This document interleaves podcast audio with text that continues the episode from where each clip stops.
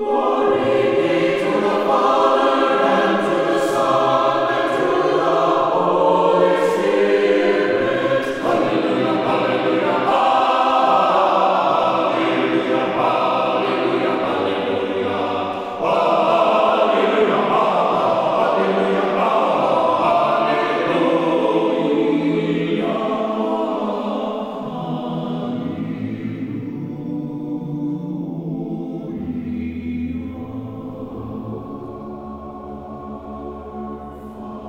Jesus Christ. Annunciation Byzantine Catholic Parish presents Light of the East, a program revealing how the Eastern Catholic churches have nourished the Roman Catholic churches and today's world in profound ways through their histories, traditions, mysteries, and spirituality. Hello, I am Father Thomas J. Loya, pastor of Annunciation of the Mother of God Byzantine Catholic Church in Homer Glen, Illinois, and this is a story of the Eastern churches, an inspiring story of faith, courage, intrigue, mystery, spirituality, dissension, and reconciliation. But most of all, this is an expression of a great experience of faith through a unique divine liturgy.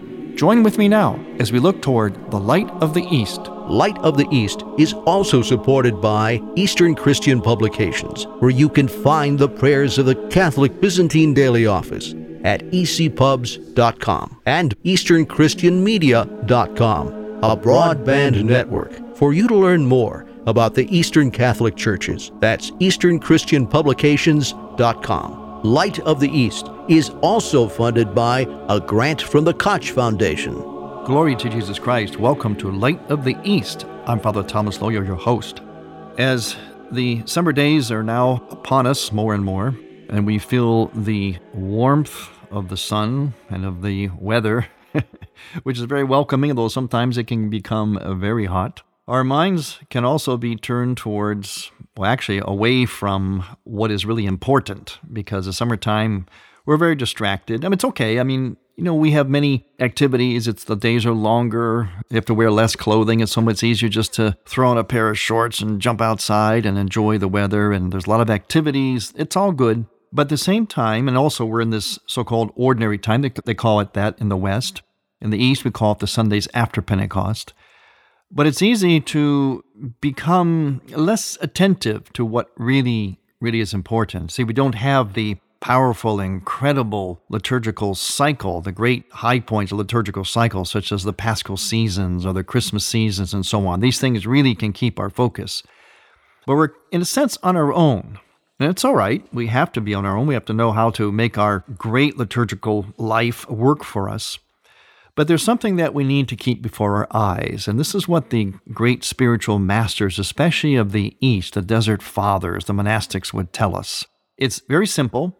It almost would sound kind of negative or chilling, but it's very real, very true. And if you think about it, it's really very handy for the spiritual life.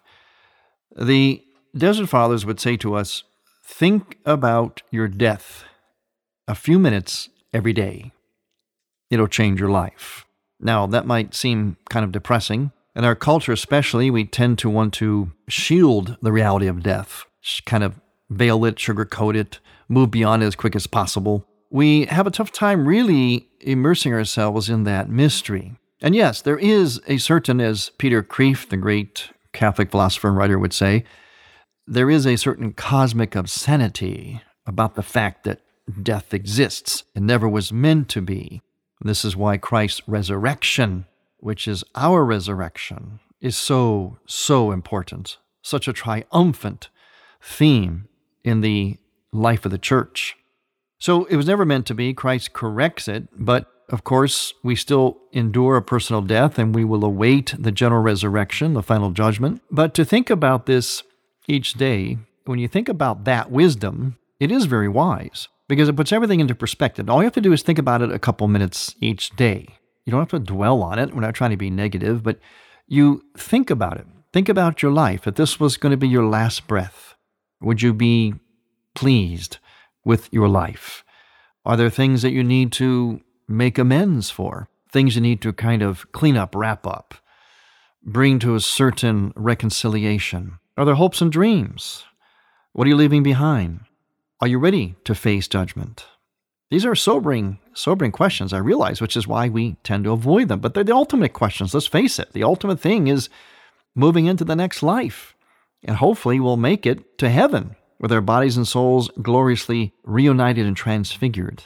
In the meantime, though, when we do think about our death, in addition to it hopefully modifying our behavior and inspiring us to make certain commitments and resolutions, get to confession more, pray more and more ardently, behave better, move beyond our fallen passions, etc., etc. As it makes us do that, or helps us to do that, at the same time, it just bring up questions as to what really happens to us in the next life. There are different ways of looking at this, not real different, not fundamentally different, but differences in terms of emphasis between the two lungs of the church, East and West. In the Western church, there is the belief in what's called purgatory. Now, characteristic of the West, the West will take a mystery, and it is a mystery. We don't really know exactly. We have lots of information, but we don't know exactly what happens to someone when they pass on. We hope that they're in heaven. And unfortunately, we say this rather, I think, with a certain kind of glibness or insensitivity, actually. A sort of a kind of a cavalier where we say, oh, well, they're in heaven now, they're in a better place. Well, we don't know. We shouldn't say that. That might sound real charitable to say that. It might be something where in which we try to console ourselves or somebody else, but we, we can have a, a safe hope, not so much a presumption, but a, a reasonable hope. Hope. Hope is different than a certainty. Remember, if you're certain, you don't need hope. And hope is also not a presumption. Otherwise, again, you don't need hope. Hope means we have a reasonable expectation of something, although we do not know for certain yet. Now, hope will eventually disappear because we'll have the real thing. Remember those three great virtues faith, hope, and charity. The one that remains is charity. We won't need hope anymore. We won't need faith anymore because we'll be with God, but we'll always have love and charity forever. So we have a reasonable hope, but we should never say, oh, well, they're in heaven now, they're in a better place. We don't know where they are. And in the East and in the West, as I mentioned, they tend to take a mystery and with great minds and great saints like St. Thomas Aquinas, there is an, an, approach that uses a lot of human reason to try to explain things, although they can't be explained entirely. A lot of mysteries can't entirely. But this is helpful, and it certainly has its own merit. So, when it comes to this mystery of what happens to us when we pass on, the West is rather specific in this idea of purgatory, which basically means a time of purgation. That's why it's called purgatory, to purgation. And purgation by it, the emphasis is, is on like a punishment, a, a kind of a purifying as in fire. And some of the scriptural passages that are used, two in particular, one from the Old Testament, is from 2 Maccabees chapter 12, 44 to 46, where they atone for the dead to free them from sin. In other words, they offered sacrifices for the dead to free them from sin. So, going back to the Old Testament, there was a tradition of praying for the dead, that they didn't know where they were. They'd hope that they were in a good place, but they didn't know for sure, so they would offer sacrifices. Well, we, of course, we do the same thing in the Christian churches, especially the sacramental churches, especially with the liturgy or the Mass, the offering of the Eucharist on behalf of those who are deceased. The other church, they even had the practice of being baptized for the salvation of somebody. You, you would become baptized on behalf of somebody. Well, of course, yourself, but it was very much like a liturgy offering or a mass offering. The second passage is from 1 Corinthians chapter 3 verse 15, where St. Paul will say in that verse, he says that we will be saved but as though through fire. In other words, there's a period of purgation, of a cleansing, of a purifying, kind of like gold in the furnace. And St. Paul says in 1 Corinthians chapter 3 verse 15 that there are some who will be saved but only as though going through fire. And this becomes rather specific in the West where they actually talk about a material or even an immaterial fire. So that's a pretty vivid image. But the idea is that people are cleansed because as we also see in the book Revelations, it says that nothing unclean will enter heaven. And think of it this way who's in heaven? Who do, who do we know is in heaven? You know, it's the Hall of Fame. Saints. The only people we know are in heaven are saints. So if we want to take our place along with the saints, it'd be like saying if you want to take your place in the Baseball Hall of Fame, shouldn't you have to be an outstanding baseball player? Well, shouldn't it be the same thing with heaven?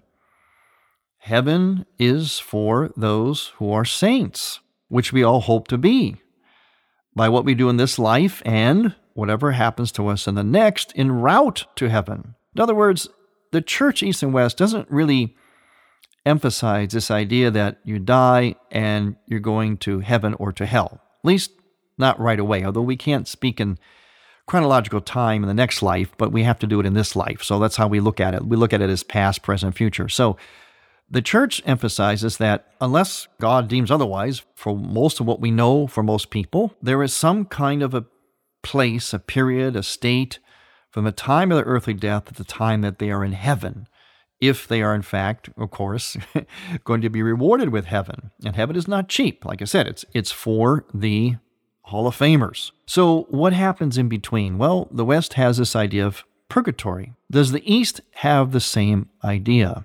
Well, as always, East and West arrive at the same fundamental point. They would have to, especially for someone like myself and my churches, they are Eastern Catholic churches. So we have to accept what the Catholic Church says because we're part of the Catholic Church. However, we can express it or embrace it in our own particular way.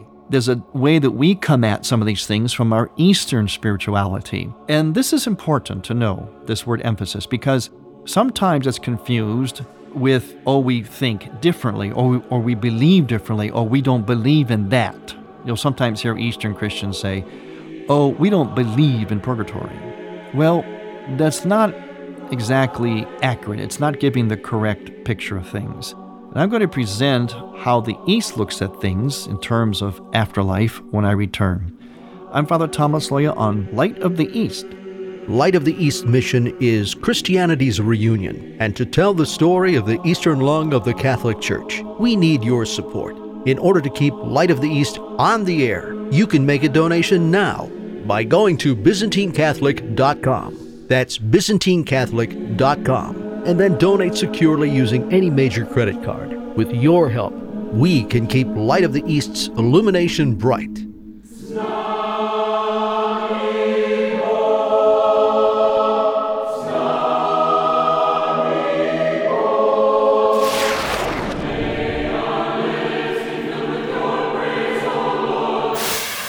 You are listening to the Choirs of Annunciation Byzantine Catholic Church under the direction of Timothy Woods in Homer Glen, Illinois. This is the music you hear on Light of the East and is sung during the sacred liturgy at Annunciation Byzantine Catholic Parish. Order online at ByzantineCatholic.com. All we ask is a donation of $20 or more, which includes shipping and handling to Annunciation Parish for each Theosis CD. Send a check made out to Annunciation Parish at 14610 Willcook Road, Homer Glen, Illinois 60491. And may God grant you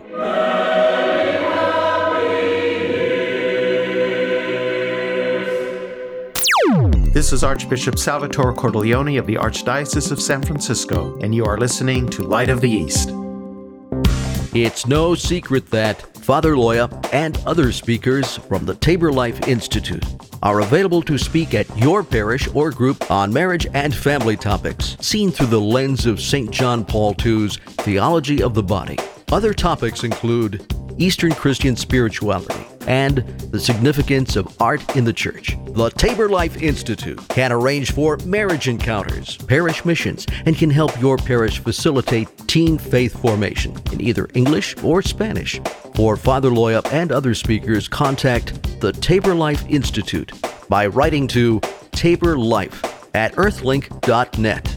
That's Tabor spelled T A B O R life at earthlink.net.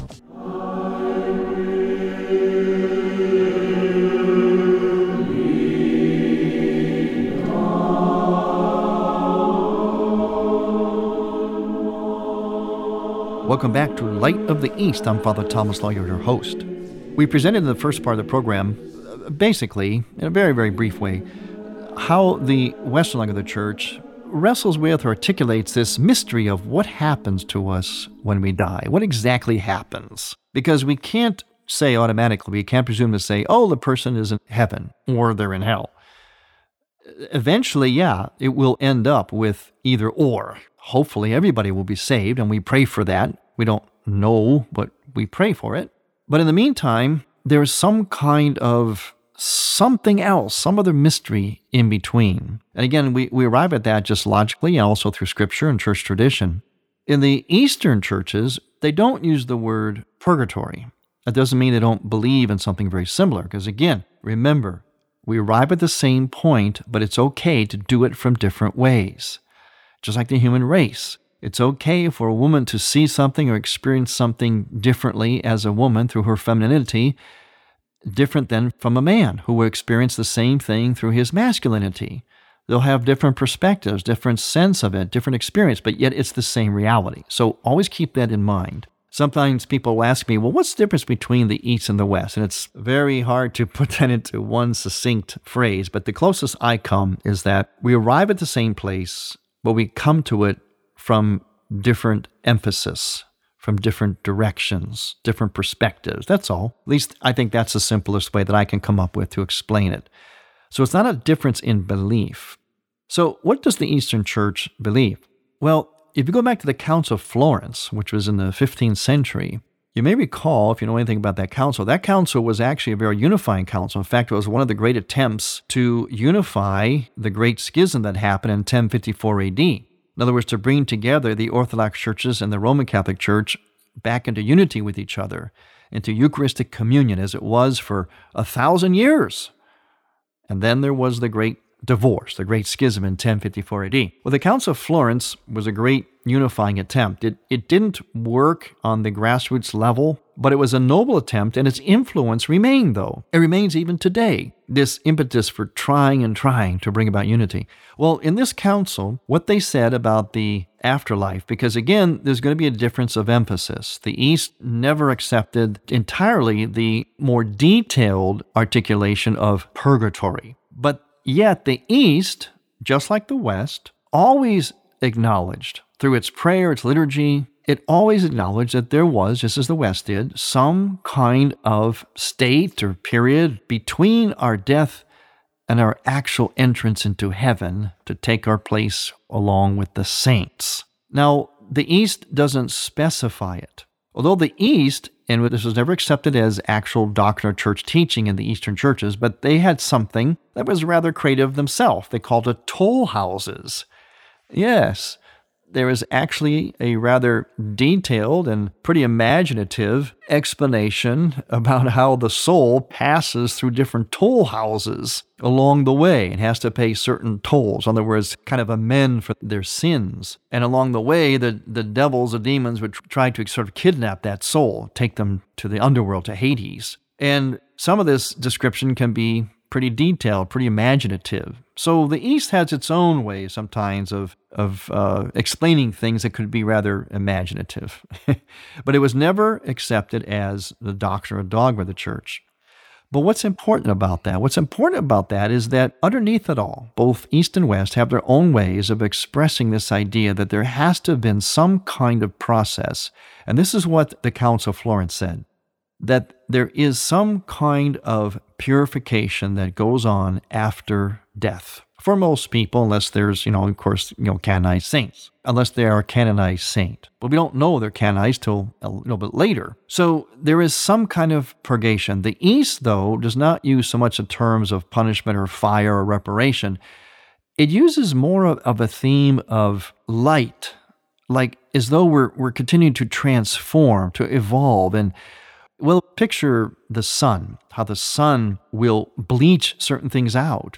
Not because the sun is, is bad, just because it's so powerful, the light is so bright. So it's like the light, the increasing light of Christ happening in the soul, in a sense, to, to put it in a, in a kind of analogous way, kind of bleaches out what is imperfect. So the, the growth, this ongoing growth, is a little bit less geared towards a punishment or making up for things in the East. It's more geared towards this transformation, this theosis, this divinization by means of, of light, of greater and greater light, cleansing and burning out what is not perfect. And the East will not specify too much more than that. As I mentioned, it had this imaginative description of the toll houses, but which was pretty specific.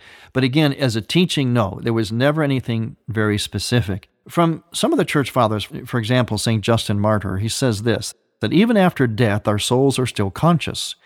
We expect to receive back our own bodies, although we had been dead and buried in the earth saying as we do that nothing is impossible with God. You would not have believed it possible that from a small drop men could be generated, yet now you see them generated. In the same way, do not consider it impossible for the bodies of men, dissolved and like seeds fallen into the earth, to rise again in God's appointed time, and to put on incorruption. The Son of Man will come from heaven in glory with his angelic host. He will raise the bodies of all the people who have ever lived, and will clothe the worthy with incorruption. So the Eastern Church is very strong, not so much on speculating what happens in between, but what will happen in the end. The emphasis is on the resurrection of the body and the reintegration of the human person and of all of creation in some way. As it says in Revelations, we, there will be a new heaven and a new earth. In an icon of the Last Judgment, it's interesting, there's a part of the icon, the Byzantine icon of the Last Judgment, that actually, it's a very complex icon, lots of scenery in it. It's almost like watching a movie. There's a scene in there where it shows animals bringing to Christ body parts, human body parts. Uh, now, that might sound grotesque, but actually, it's really quite beautiful. Because what is it saying? It's saying that in the end, all creation will be reintegrated, that even the animals will somehow as though the animals themselves, creation itself, is helping to reintegrate, reunite the body of the human person with the soul. Remember, animals were created by God as our companions, is to, to help us, to serve us. And so, even in the Last Judgment, at our final destiny, it's as though the animals were helping us again in our final destiny by helping Christ put back together our person as body and soul, reintegrated, gloriously transfigured. I think it's a beautiful scene and a beautiful thought. So the East has less of a developed idea of purgatory or description of it and focuses more on what comes at the end and forever. But nonetheless, the East does have a highly developed sense of prayer and of awareness of this transition period because the East does a lot of prayer, a lot of serious prayer for the deceased. We offer liturgies. We have five times, five All Souls Saturdays. Well, one is the great one, the great commemoration of All Souls. The other four during Lent commemorate our deceased family members, which we mention by name. We have a very elaborate, very deep, and rich funeral service. And praying for the dead is a very big part of Eastern Christian spirituality. And it's all over in our liturgy, in both the audible parts and also the priest silent prayers. So there is no doubt that even though the East does not use the word purgatory or there are quite as many details, it's not as developed as the West. Nonetheless, and again, there's an example of the meeting point between the two. Nonetheless, there is a highly developed sense of this transitory period after death in which people are in need of prayer. Are praying for the deceased, not only offering the ultimate offer, offering to them, the liturgy, the Eucharist, but it's also a way of loving them, of connecting with them. Remember, God is the God of the living and the dead, is actually God of the living. In other words, whether on the, this side of eternity or the next side, we unite together in Christ. It's not like God is over there and we're over here. God is a union of both lives, both realities, the next life and this life. So anything we do with God that connects us with the next life is a way of connecting our life here with those of our relatives and deceased friends and family members who have passed on. This is what's very consoling about our whole theology of life after death, that we can still be intimately connected with our deceased relatives and family members, friends, whomever through the miracle of the Eucharist, of the liturgy. This is why we offer liturgies on behalf of many deceased people. It's, it's one of the most common offerings the liturgy is for the deceased. We can offer liturgies, masses, for those who are living, for any intention, but largely people offer it for the deceased. It's a way of being united with them, of loving them, of asking God to remember them forever as only He can do perfectly and without ceasing. It's also very helpful for our grieving. The fact that there is a way that we can still be very charitably and lovingly and intimately united with our loved one. That maybe if there's things that we perhaps regret, maybe there were some reconciliations that may not have taken place, we can find consolation in the Eucharist because we can pray for that person in the Eucharist. We can pray and ask for forgiveness. We can pray for their salvation. So the afterlife, the mystery of that, is developed in its own way in both lungs of the church. And as we always say here in Light of the East, we arrive at the same point, but we come to it by different ways from both lungs of the church, east and west. I want to thank you for listening. I'm Father Thomas Loya on Light of the East. To hear Light of the East again, visit ByzantineCatholic.com and click on the Features and Programs tab, and on iTunes. Thank you for listening to Light of the East. We encourage you to tell a friend about Light of the East and to visit ByzantineCatholic.com. Light of the East is produced by ADC Media. We need EWTN Radio for the reason that Mother Angelica founded this entire enterprise. She always saw this as a spiritual growth network. It was to be an enterprise in media that reached people in all aspects of their life. She saw this as a, a holistic approach to reaching the whole person in the middle of the world and bringing them truth and life. Raymond Arroyo thinks Catholic radio is important. So should you. Thank you for listening. Next week, we will return to the Light of the East. To learn more about Annunciation Byzantine Catholic Parish, visit our website, ByzantineCatholic.com, where you will also find an archive of all of our programs. In order to continue Light of the East with its mission of Christianity's reunion, we need your support with a donation. Any amount will be a blessing. Please make out a check to Light of the East Radio and send it to Light of the East, 14610 Will Cook Road, Homer Glen, Illinois 60491. That's Light of the East, 14610 Willcook Road, spelled W I L L C O O K Road, Homer Glen, Illinois. Or donate online on the homepage of ByzantineCatholic.com. From the Light of the East, a new dawn of unity is in sight. God bless you, go with God, and may God grant you many happy years.